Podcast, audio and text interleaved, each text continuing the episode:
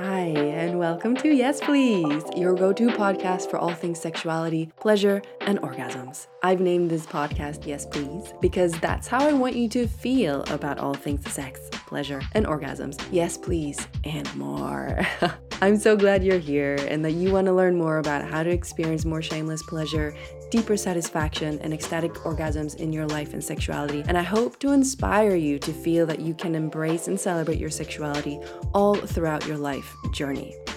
This podcast isn't just about sex and sex education, however, it's about so much more personal growth, living a radiant and confident and authentic life, radical joy and expression, and general fucking goodness.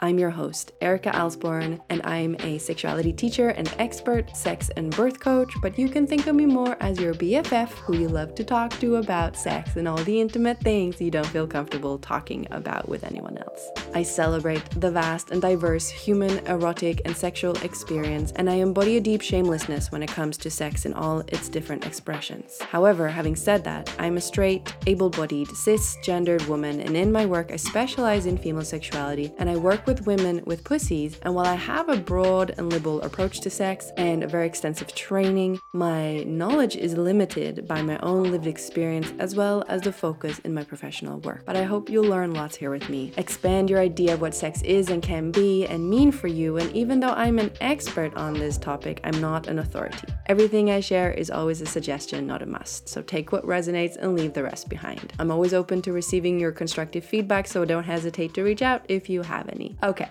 Hi and welcome again. I'm delighted that you're here, and now let's dive into today's topic. Yes, you are in for a treat today. If this is your first time listening to the pod, you hit the jackpot with this episode. And if you are a uh, regular, then welcome back. I had such a good time speaking with Lisa. And this is what she says about herself. If you had told Lisa having children would leave her with no sex drive and imminent divorce, she wouldn't have believed you. If you had told her that writing a book with naughty stories would have saved her, she also wouldn't have believed you. But never say never. so Lisa completely restructured her lifestyle and redefined her sexuality after becoming a mother of two and after burying and like abandoning her sexuality and experiencing zero interest in sex and feeling like and she says like she literally faced divorce because her partner was like I can't take this anymore. And so she had to do something about it. And she tells us the story of how she went about it, what the insights were, what the work involved, and how she resuscitated her brain and thus her pussy and sexuality so that she would want to have sex and have sex and experience herself as an erotic human being and woman again. It's a fascinating story, but it's not unique. This is so common. I have experienced it myself. I see it in my clients and students in my courses. And that's why I'm so excited for you to listen to this conversation because there's so much wisdom, there's so much encouragement, and just follow follow the same steps that Lisa did and took and you'll experience more desire for sex, more eroticism, and a reawakening of sex and desires. Also, um, what she did she decided to write short erotic stories and now that is what makes her thrive and separates the woman from the mom so obviously you don't have to start writing erotic stories and publish your own book like lisa but you also need to separate the woman from the mom and realize that you have a sexual identity, you have a motherhood identity, and you need to be able to, in a flexible and fluid way, move back and forth between the two if you want to have great sex. Also, my amazing program, Slut Academy, is open for enrollment, and we do this work in the program. There's actually a module about fantasies and desires and how to turn on your brain, but the whole program is designed to help you craft your identity of, you know, sexual woman, slut, define what a slut is and reclaim that and really feel like I can be both and I can or like I can be all of these things. And the women in the first round of Slut Academy had an incredibly powerful and transformative experience a lot of mothers who uh, explored and did this work specifically, but also, of course, women of other life situations and women without children. Uh, so it's for any woman who wants to feel fucking amazing in the bedroom and outside the bedroom. And it's currently open for enrollment and it won't probably run again until next year in the spring. So get in now while you can or wait till next time or or don't join. You don't have to, obviously. so, but for now, enjoy this conversation. If you're curious about Slut Academy, click the link below. Check out Lisa's work. She has an amazing Instagram account called Please Pinch Me Hard. She has a website, she has a book, but most of all, drink in these words in this conversation and learn a lot from what these two women have to say. And that's me and Lisa. Enjoy. Hi, Lisa. Welcome to the podcast. Hello. Thank you so much for having me.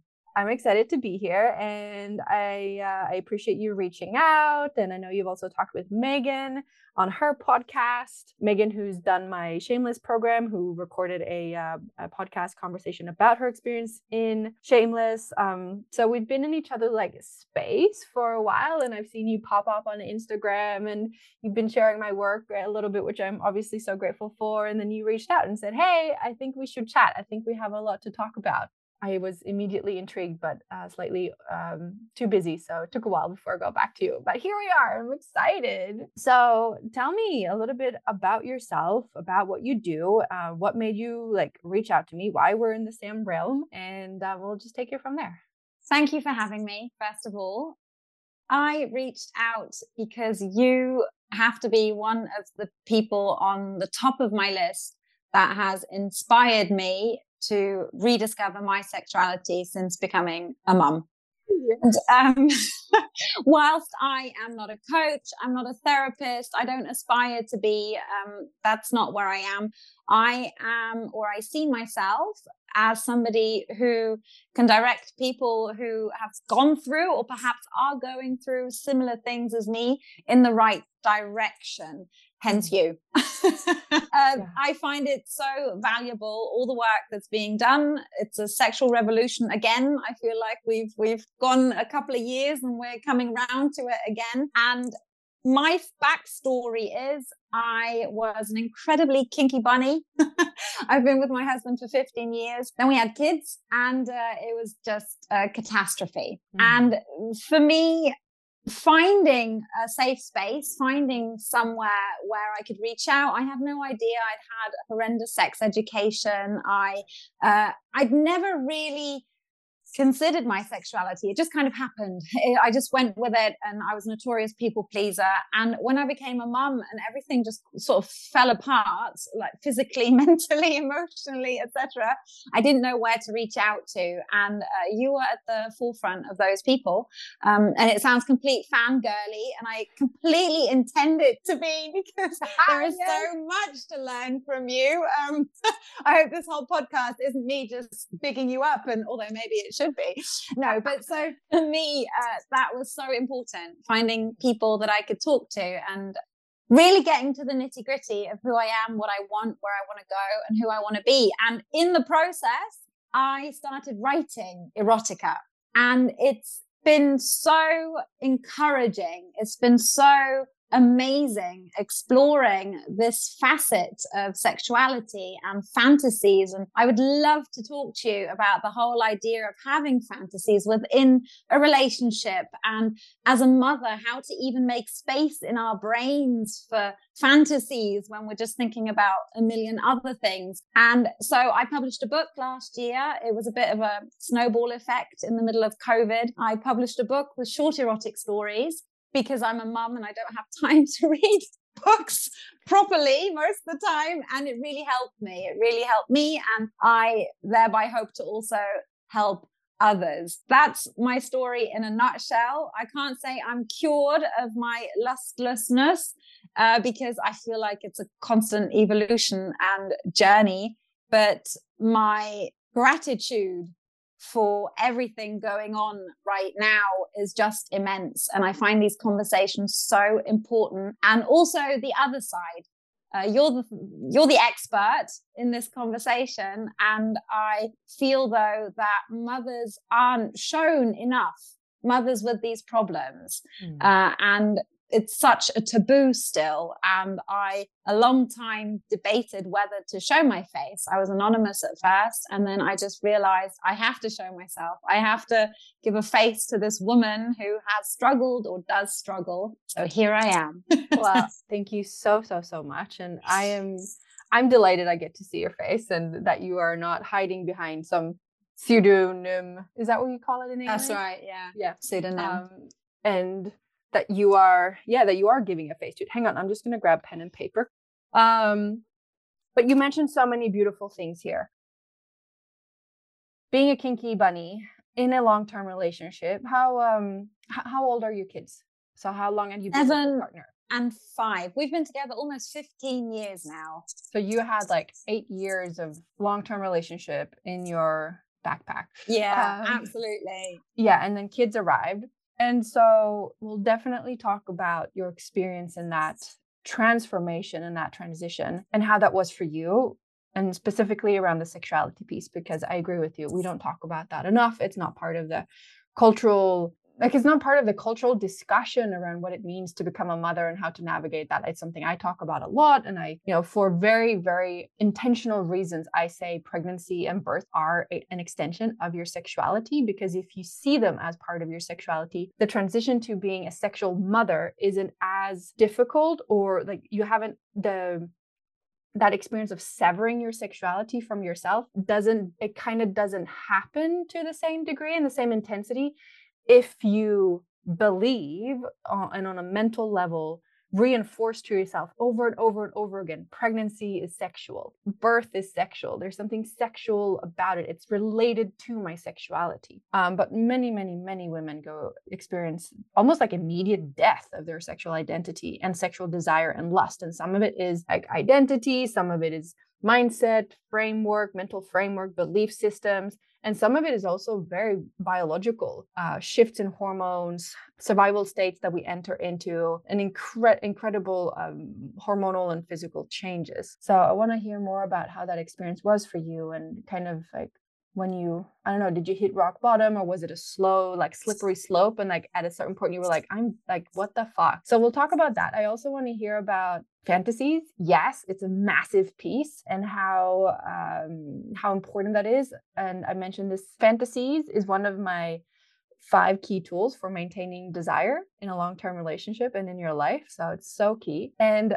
also of course your journey to become a an erotic writer and how erotic writing for you was almost like therapy, right? It's very therapeutical to write. I I've journaled my whole life. Uh, it's very therapeutical. Uh, journaling is powerful, and so in a way, I'm guessing like your erotic stories is a kind of like journaling of your fantasies and getting to express that right um, and yeah. live in that realm of fantasy so so many yeah. juicy juicy things so let's start at the top what, what happened you had a you had a kid and what happened so we had been together seven, eight years, mm, and we always knew we wanted to have children. And the time came, it happened really quickly.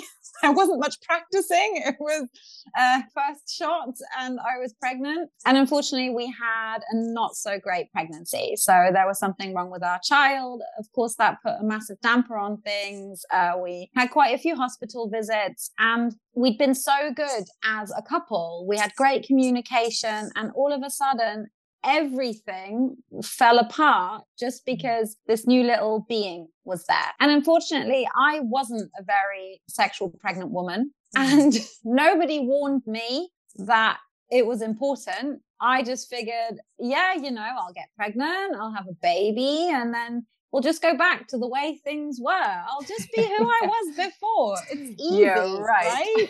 exactly.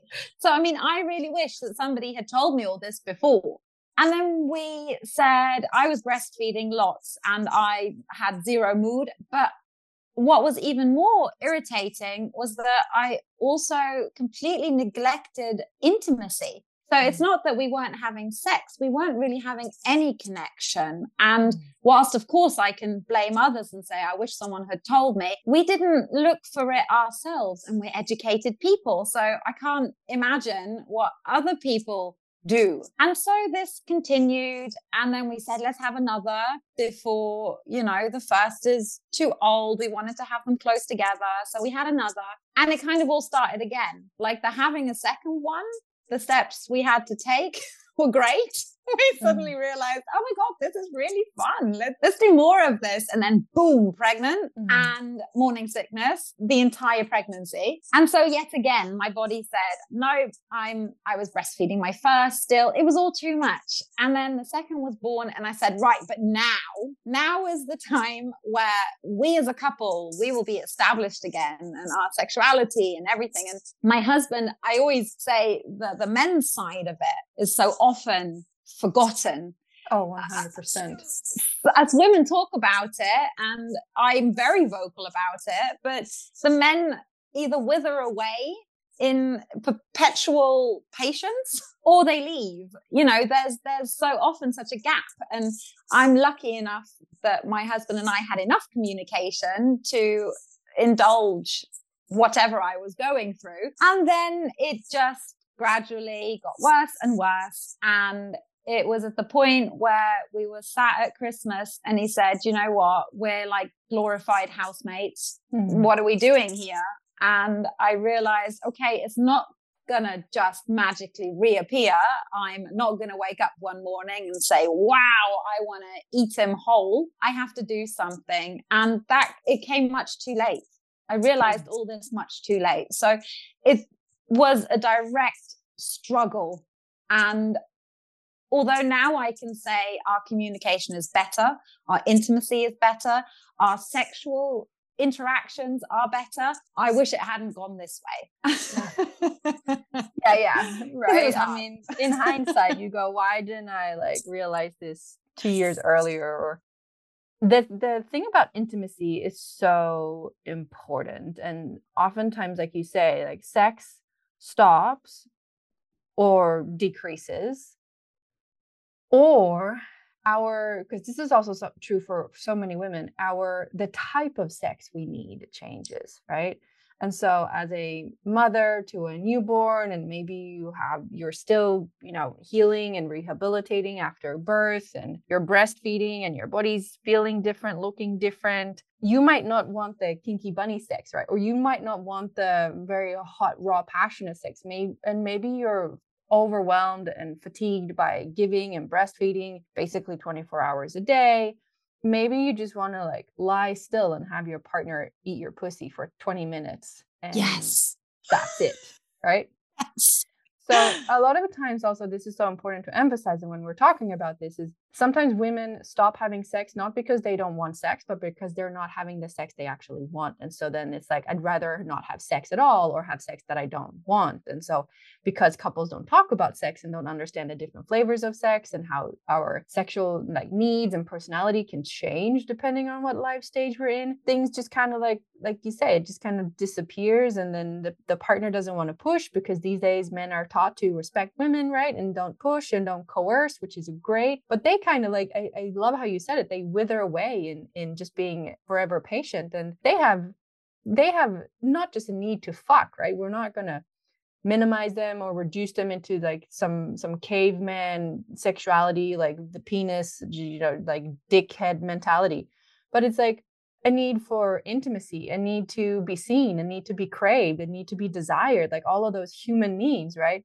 when we derive one partner from that, they suffer. So it's so important also when you're in that stage to look at what type of sex could I consider having?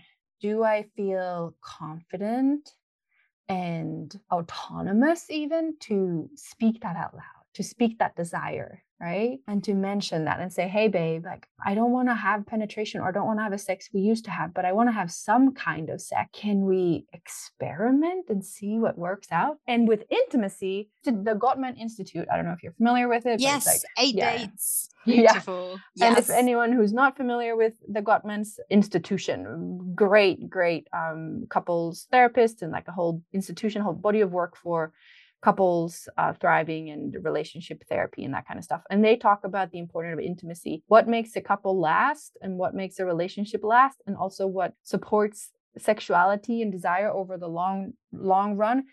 It's like basic things. kissing.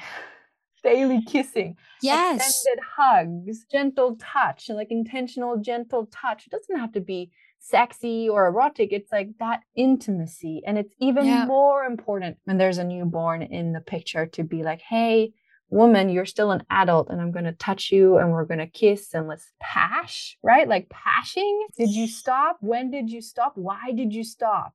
Yeah. And I also, but I also feel as touched out as so many mums so often are, which I understand. I get it. I 100% understand. We're so often not vocal about our boundaries. So, of yeah. course, if the partner comes in and has a hug and you have mastitis in that moment and he squishes your boobs, however, yeah, that's not going to be comfortable. I might not want another hug, but instead just kind of saying, honey, can you hug me around my waist? I feel like these tiny, tiny, I mean, these are the tiniest of details, but no one taught us how to have a happy relationship and yeah. having to learn all of this or at least having i'm so grateful for anybody who speaks their truth for anybody that just tells me hold that kiss 5 seconds longer i promise you you'll feel better after it these yeah. these tiny details but you know my generation i'm 38 i'll be 39 this year nothing nothing yeah. nothing nothing and so yeah. that's such a hard wagon to jump onto again in your relationship absolutely and i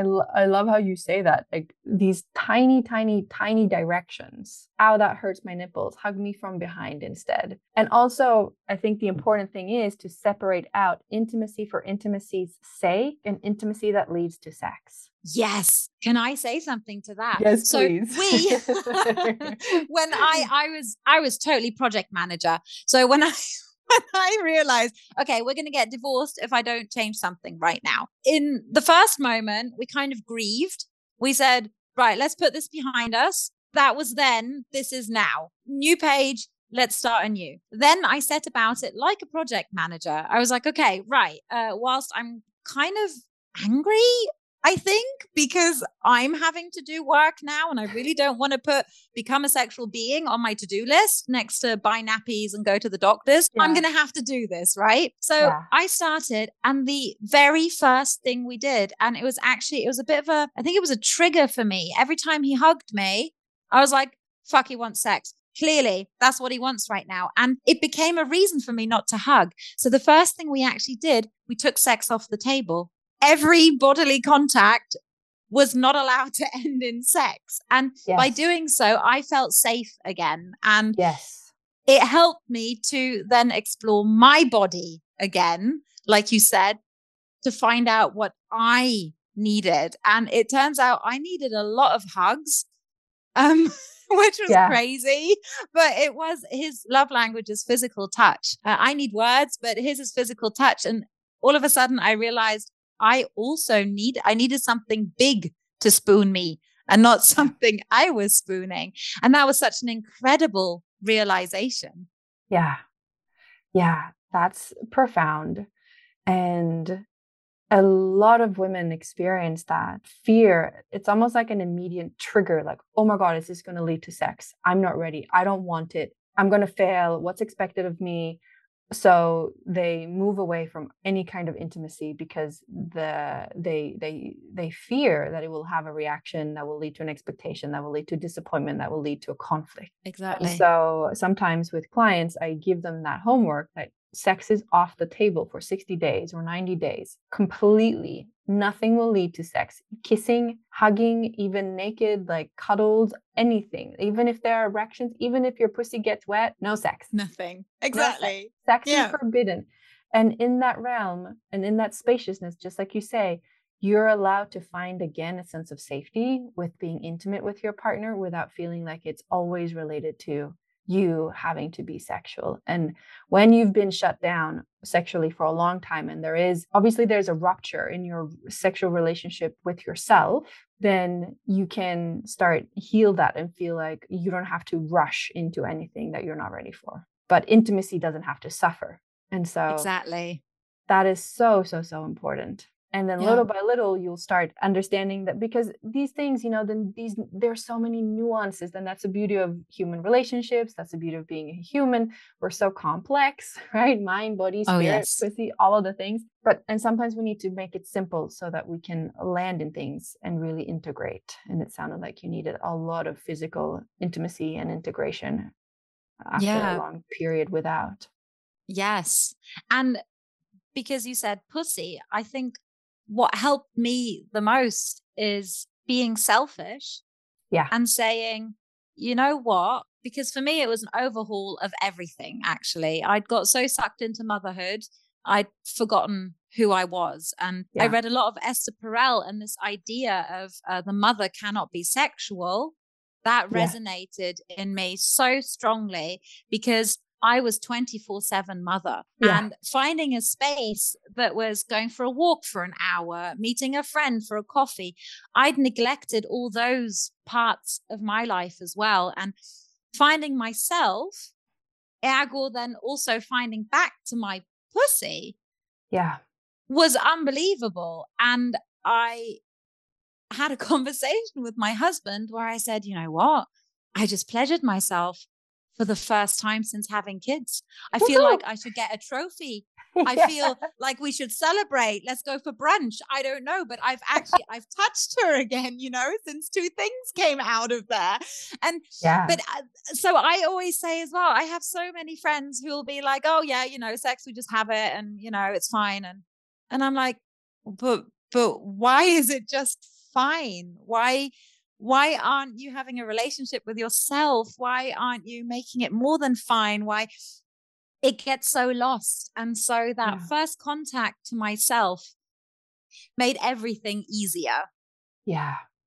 And what you talk about, you know, going out with friends and going for a walk, what's at the core of that is you actually uh, acknowledging a desire and following through on it. And so, pleasure outside the bedroom has a direct effect on pleasure inside the bedroom. And you, as a woman, and having like giving yourself permission to do things that make you feel good also has a direct effect on feeling like I can, you know, pleasure outside the bedroom, pleasure inside the bedroom. Yes. Um, so that is so key, and um, and it's a balance, right? It, it I mean, it's an ongoing uh, conflict slash balance between uh, personal needs and the kind of and the sacrifices that you do for for motherhood and for your kids. Um, but it, it and there are some a few years when when the pendulum is pretty like pretty heavily swung to like kids side but it can't be 100% there's got to be a 10% like 10% lisa 10% erica yeah. 10% the the the individual because that will feed that sense of integrity and that sense of i have a desire i have a need i exist and that positively impacts your your sexuality. And so you can always use that as a as a as a motivator for when you're negotiating with your partner. Take the kids.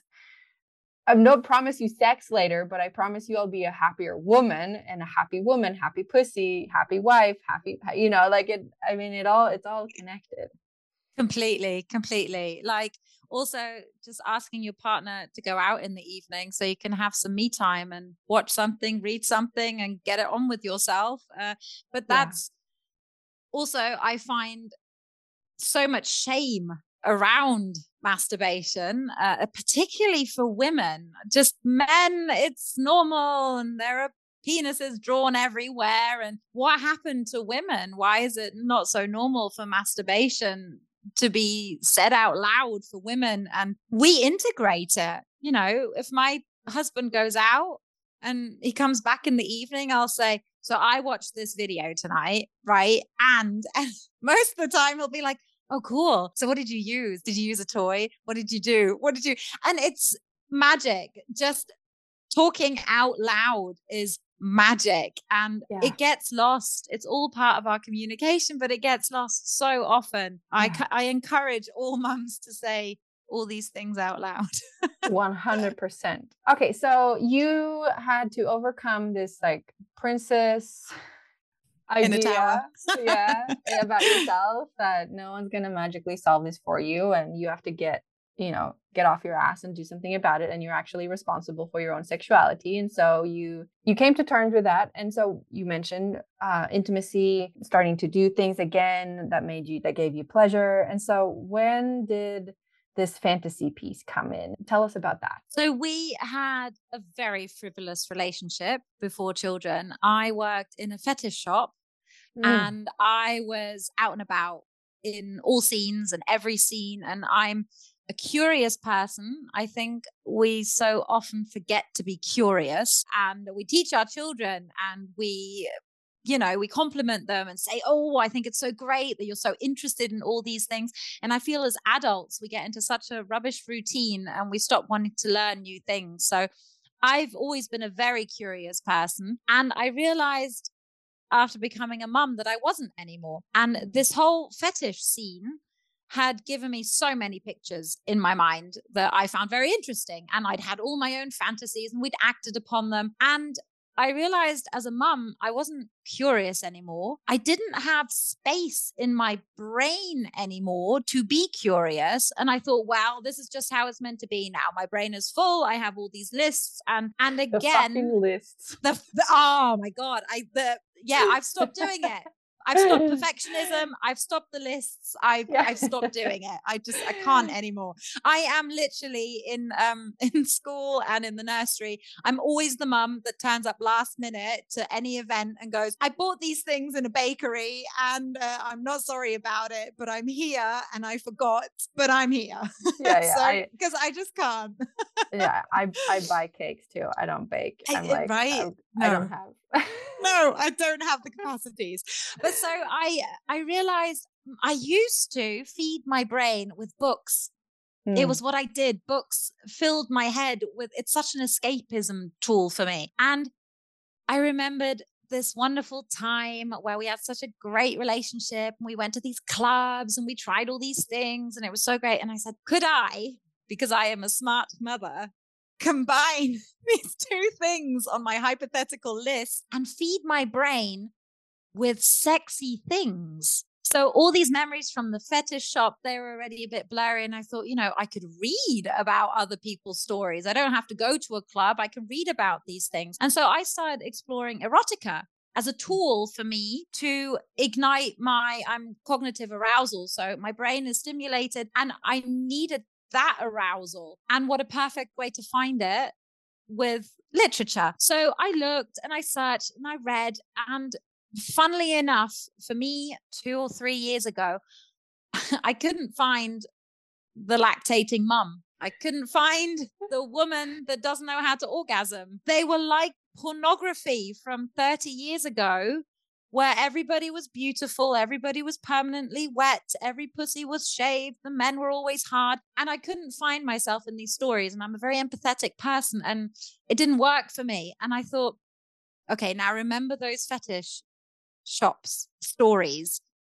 Write your own, Lisa. Just write your own. And it snowballed out of mm. one story that I, the following day, read to my husband. And he was like, hello, where did this come from?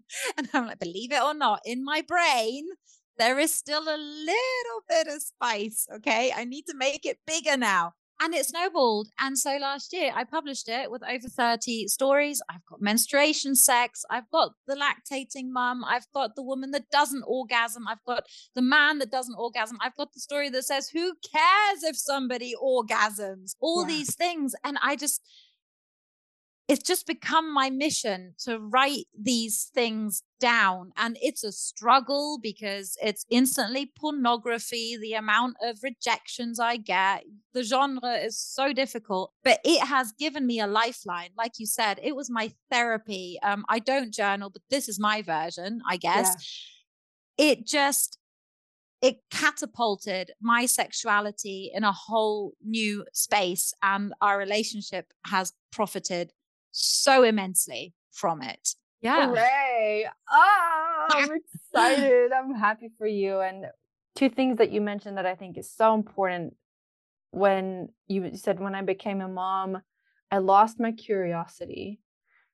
That's so huge, right? Because if that's a core piece of your personality, which it sounds like it was, and then you lost that or you started down prioritizing it, and it's okay. You know, we have to, like, again, we have to sacrifice certain parts of us during certain phases. But if that is sacrificed forever, you're going to be a bitter, bitter person, right? Bitter person, bitter woman, bitter mom, unhappy kids and like you said divorce. Like it's it, we have to look at these things as like some things are just what is crucial for your well-being and for you like curiosity for someone else. Maybe it's like physical exercise or movement or like pain. I, I mean it's so like it's so individual but you lost that curiosity and i guess a part of you felt like you had to you had to give it up in order to be a mother like it wasn't part of the it's not part of the role description like part not part of the contract. Yeah. I feel like so many mums give up parts of themselves though. It's a bitter pill to swallow because i see my friends who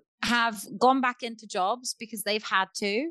I get that. But then they sacrifice other parts hobbies um, because mm. they they think it's better for the family and of course being a mum i I don't know how you feel, but being a mum, it's a lot. And we do have to give up certain things, but to sacrifice core elements of our personality, that's detrimental to everybody involved. Exactly. Exactly. Yeah. So you might have to like uh decrease whether it's like, yeah, you're you're like if you were a CrossFitter, let's say, you can't go every night of the week, but can you go once a week or at least go to that retreat once a year? Like, you know, and say, like, this is me time and everybody get the fuck out of my sight. yeah. And, but sometimes it's even really stupid stuff. It's like, for me, housework right? I'm going completely in a different direction. But for us, sitting down as a family and saying, all right, kiddo, right, you're six, you're going to help. You're going to put your plate away or saying, okay, I do not want to be responsible for the kitchen in the morning. That's your job. Delegating, um, yeah. changing habits and routines because we so easily fall into a routine because the children are small and they're all over the place and you're trying desperately to cling on to some sort of routine. And how yeah. often it falls into, okay, so in the morning, the mother does this, and in the evening, the mother does this changing all those routines uh, to yeah. make life work as a family is also essential and they don't teach you that you know here in germany you have Wochenbett. So for two weeks, I think, after you've given birth, you have a midwife come to you to check your well-being. At the end of the day, they check stitches, they check um, your breasts if you're breastfeeding, they check the baby, etc. How I wish they had checked me emotionally mm. and where the journey is going to take me. There are so many things that lack for mothers still. Uh, yeah. and that are only sort of brought out much later on down the line. Yeah, absolutely. And something um, that is very very important that you talk about is delegating and I've learned this specifically from alison armstrong and if you're not familiar with alison armstrong check her out because she's amazing she teaches um, she teaches knowledge and like how to how to uh, understand men and understand women. Differences in men and women and how um, we should do love, do relationships uh, when we're um, in male female relationships. She's amazing. Her work is amazing. And she talks about um, how women naturally assume responsibility for everything and then how it makes us bitter. and, yes, so and unhappy. and we assume responsibility for things that isn't necessarily our responsibility. We just do it. She says, like, it's the gathering mentality because we're gatherers, right? Men are hunters, yeah. women are gatherers. So we'll just gather responsibility and we internalize everything as well. We internalize everyone's emotions. We just gather, yeah. we just collect shit, responsibility, emotions, everyone's thoughts, gossip. Like it's all like this. And so that's why sometimes we need to explode to, you know, cleanse and purge and release uh, and reset. But she says it's so, so, so important if you want to have a um, a happy and successful relationship with a man that you stop assume responsibility for everything because one it also emasculate men right? Um yep. and belittle them and it's it's quite rude. And also it absolutely breaks you right? Because not everything should be your responsibility nor is it. And so maybe at a certain time it was and it made more sense for you to look at that. But so continuous evaluation of like what what needs to be delegated and and and also catching yourself and checking yourself like hang on a minute here i go again and that is absolutely not mine i'll give yep. it back right and that includes kids as well like delegating to kids so important so important also, also i think that aspect of letting go you say is well like also just giving and trusting and just saying if they do it they do it if they don't then they'll have to deal with those repercussions but yeah. I've also realized it also, all this delegating, it also plays into our sexuality because it's so much easier to say, Oh, honey, you tidied the kitchen this evening. That's awesome. Fancy a blowjob. It it links. You know, I've had 20 minutes to myself, I've been able to delve into my little garden of lust and feel inspired or touch myself or whatever. And we profit from each other. Um, yeah. But absolutely, what you say, I mean, we gather everything in ourselves. yeah, yeah, yeah. And um, at a certain point, my husband and I had this game where we had like relationship currency. So we would pay each other in like uh, fuck coins or like we also named like we had a i can't remember what we called our currency we gave it a funny name and so we would like in a jokingly and funny like flirtatious and just like a like friendly way like how much does this cost i'll pay you 100000 of these like our relationship yeah. coins if you do this or if you do this or if you come to my parents house this tonight i know you don't want to but it, it will mean a lot or if i can go to the opera tonight i'll you know and then you could and then we like kept track and it was and we forgot about it and we haven't done it in a while but it was a fun it was a game yeah. so we can bring those kinds of fun things into relationships but it would it just reminded me of that when you said we can profit from each other and we can we we need to use each other in that way and and absolutely letting go of control of everything um is so key another thing that you mentioned is cognitive arousal. So this is so so so key. Do you want to expand yes. on that a little bit? Yes. So I went into a rabbit hole of research uh, when I figured I was becoming asexual and I wasn't sure if that's what I wanted to be and I'd never really assessed how I was aroused, how I got aroused. Uh, it just kind of happened. And so I was sat in front of a computer at the end of the day, Googling what to do if you don't want to have sex anymore. And, you know, I went to doctors and I, I had myself checked physically and everything was fine. But, you know, obviously I didn't want to have sex. And cognitive arousal arousing the brain. I can be naked with my husband and I'll still be hesitant it's got nothing to do with him. It's got nothing to do with me. It doesn't mean I don't love him. I don't fancy him. I don't find him arousing. But I need to go into my own brain or watch something or read something to light that fire. But as soon as I have that first spark, I'm game. So, you know, we might watch porn before, we might read something. That was always sort of the, hey, can I read you my new story? And that would normally end in sex because eh, for me, all those images in my brain were already working. And I guess it took a while. I always say, like a garden of lust in my brain. So I had to plant all these flowers again. And it took a while until I could really profit from this garden. But now that I have made space, deleted some unnecessary lists in my brain, yeah, like took out the weed. exactly. Yeah. It's like I can access that easier. I so often, especially like pornography, people are like, "Oh my god," and I can't watch pornography, and I'm like, "Oh god, shut the fuck up." shut the You've fuck never up. watched you no that. idea. You never watched a minute of porn. You don't get to say exactly, or you watch really bad porn. So that you know? as well. That as well. Main page on Pornhub does not count. Exactly.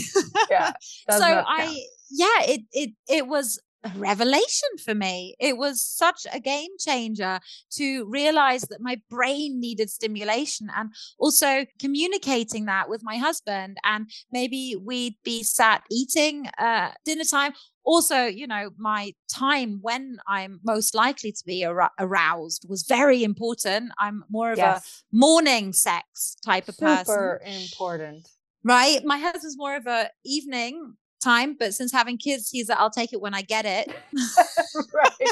And there's usually one partner who's more flexible. And that's also yes. something that's really important. So the one who has the more sensitive, like, or like time sensitive win like the window window yeah right they get to more like decide when sex happens and if that's Yeah. weekends and it's morning time so you ask your parents to take the kids to the playground doesn't have to be all day doesn't have to be overnight it's like all right mom i'll drop the kids off at 7 30 a.m i'll pick them up at noon great go home fuck Yes. And you know, and that was actually it was terrifying because this idea of having a, a date Yeah. to fuck was terrifying. And again, the project manager in me screamed, let us break this down into aims and objectives. Um I had to plan ahead. So for me, it was so looming to know okay someone's picking my kids up on this day and then we're going to have sex it was like that trigger all over again and i said Mm. we need to build up to it so Yeah. also for me it was so important because my brain liked it so much to be stimulated a whole week beforehand our foreplay began so Yes. it started with send me sexy messages uh, grab my ass whilst the kids aren't looking all these tiny tiny steps because how often I hear, oh, okay, it's Friday night and he's going to want to ha- have sex again. And so, you know, Yes, and then, and so important Yeah, Esther Perel, whom you mentioned before, she says foreplay begins when sex ends.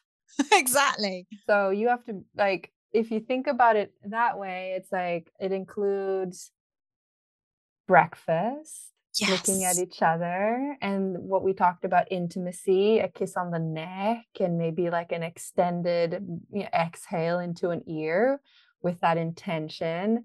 It's texting, it's all of those things that you would do in a newly like a newly Yes. established relationship right because you haven't Yeah. become complacent and stopped making an effort it's maybe like going shopping for lingerie right? It, it's also self sed- like you also need to self seduce yourself right? And Yes.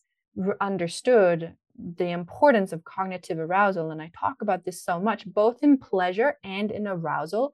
Your brain is your biggest erogenous zone. It's where desire happens it's where pleasure happens anyone knows like you said you can be naked you can be standing in front of the sexiest people you can be you can have a vibrator and literally burn off your clitoris with a vibrator if your brain is not online if it's not switched on if it's not in sex mode nothing's going to happen. Nothing's going to happen. You're going to have a physically disconnected, disembodied experience. And so it's so important to realize the incredible power and and potency of brain and thoughts and all of that. And the brain doesn't know a difference between imagination and reality. That's why I used to do face painting for kids. And when they saw themselves in the mirror after you put a tiger on their face, it's like immediate transformation. They are a tiger, right? They become a lion or whatever it is. And so you need to become your erotic self. You need to step into that mindset and you notice the shift because you're there's a part of your brain that shuts down, especially in women. So we're we're a little bit um, more challenged in this realm than men. So there is scientific research that shows that there's a part of the brain that signals for danger, like that is constantly, you know, our senses and our entire like subconscious and nervous system are constantly making sure that we are safe, constantly assessing the environment. Am I safe? Is there a threat? And so when it comes to sexuality, that part of the brain, especially in females, need to shut off. And that is so connected to shame, negative consequences, slut shaming, ideas about if I do this, will I become a disrespectful like mother? Like, is this is like the Madonna whore complex? Like those things, right? And so that part of your brain needs to shut down. And the part that is project managing, right? Because you can't project manage um, sex because it's a thing of the it's a thing of the flesh. It's a thing of being embodied. And so so so so many women don't understand the power of the brain and men do it kind of they they do it differently. Um, i think it's it has to do with conditioning absolutely and how they are conditioned to uh, feel like they can take sex and want sex. It's changing in in the new in the younger generations for sure. Um, but they you know my partner used to tell me he's like but erica you need to think well when are you thinking about sex who did you want to fuck today in the street like who did you look at that you want to fuck and i'm like what do you mean he's like He's like, well, I saw at least five people I wanted to fuck. and I was like, oh, I'm allowed? Like, yeah. I can, oh, I can think about that. And Mm. and then sexy thoughts and porn and and porn is a big topic for a lot of women and i'm going to do a podcast episode about this. There's so much there there are so many nuances to it. There's so much healing so many women have to do around it but porn is an incredible it can be an incredible asset. I sometimes watch porn like two minutes three minutes. Sometimes i'll just scroll through and just look at people naked people like oh people actually are having sex right? People this is something that people do. Even me as a sex coach i talk about sex all Wow. day right yeah. before I have sex, I will watch some other people having sex because it stimulates my brain to open me up into okay, I go from like normal Erica to erotic Erica. It's it's a it's literally a place you have to step into. It's a place you go to and it's a place inside your brain that you have to go to. Shut down that part that assesses for threats and all of those things and shame and negative consequences. Shut down higher cortical thinking, planning, project managing and enter the part of your brain that is erotic and through that enter into embodiment What you say about switching it off, the amount of times mums ask me, but how do I switch it off? Mm. And I say, sometimes it is as simple as opening porn or reading erotica. Yeah. Because I found the only problem I had with porn so often was that I couldn't find something I wanted to watch. now I know better. Now I know the good porn sites to go to. yes yes and there are plenty of them There are Plenty. absolutely. But that whole switching off idea, that seems to be such a recurrent theme. And realizing that I just needed a tool. Yeah. I just needed an aid. All I I mean, needed was it, it's like Pavlov's dogs, right? I mean, we see this. We know that this is true. We know that um, big box box like boxing champions and UFC fighters, and they have a song. Uh, athletes have a ritual, a physical or a mental ritual. People have mantras. People wear a certain suit or a ring to. I mean, there's a symbolic a symbolic meaning and a symbolism to these things. So it can also be that you, you know, light a candle or a certain incense, but you need to you need to instill and infuse a meaning into it. With porn, it's self-explanatory and it's very visual and it's very it's very in your face or with erotic story, but they can also be a non a non-sexual thing that helps you switch into okay, I am taking off my mother costume, like my uniform, and I am stepping into my own skin.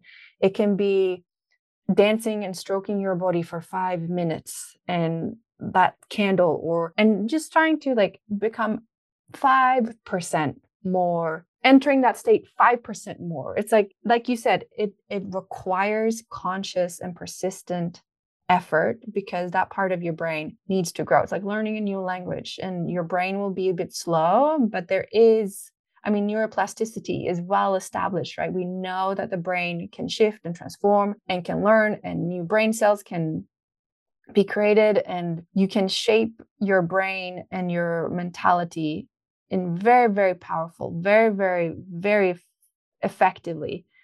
But you got to do it. I mean, it's not going to happen by itself. Exactly that is why these conversations are so important because no matter when I do quite a few readings of my book, uh, I love to perform my stories. It adds Amazing. such an extra element. I studied theatre, so I really do perform them, not physically, but I do. Yeah, yeah, yeah. I, I I bring it get it. across. And the amount of times people will say, you know, I just needed that jolt. I needed you to tell me if I don't get up off my ass, if I don't change something, nothing changes if nothing changes. Yeah. So the amount of times people just need to hear, listen, your partner doesn't belong to you. Like Esther Perel said, you're going to lose them if you don't change something. If you don't want to change something, go ahead. But you know, those repercussions, they'll happen. And influencing our brains, I've actually found to be really exciting. I mean, it's led me down a completely new path. And I feel also, like you said, with pornography or whatever you need, I actually I gave my erotic self a name. Um, I call her Mrs. Lisa O. That's my erotic persona. And my mm. husband knows when I get that look that Mrs. Lisa O has entered the building. So, you know, that's that's also a wonderful place to share with your partner and these fantasies that we can create with our brains if we want to if we then also share them with our partners, we've done so much for our brains, yeah. for our sexuality, for our relationship.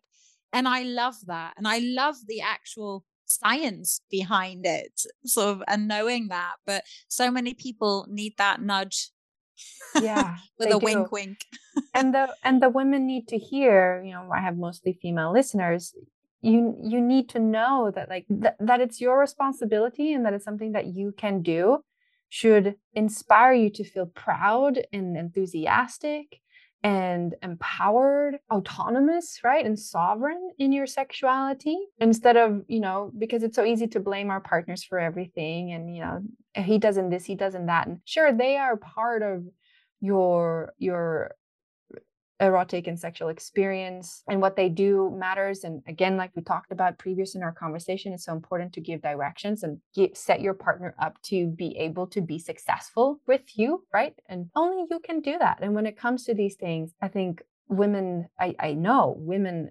believe that there is absolutely nothing you can do about it and you have so elegantly and so um, profoundly shared just how much of that is not true and what a myth that is, a misconception. I'm really, really, really grateful that we got to have this conversation. I'm grateful that you that you woke up and you had a sexual reawakening, a revival, and that you've done this work and that you're doing this work and that you're part of this, like, yeah, almost like a second wave revolution, and female sexual empowerment and revolution. So thank you, Lisa. Thank you.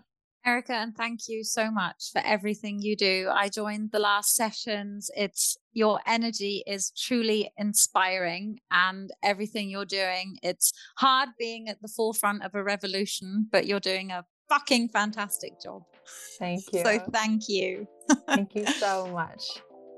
Okay, my friend, that's it for today. Thanks for listening. I hope you learned something new today, or that I reminded you of something you already knew or do, and that you feel inspired and encouraged to prioritize sex, pleasure, and orgasms in your busy life. If you love this podcast, please share it with your friends and give it a rating or review so this important message can reach more people on this planet. Thank you so much for being here, and I'll see you next time.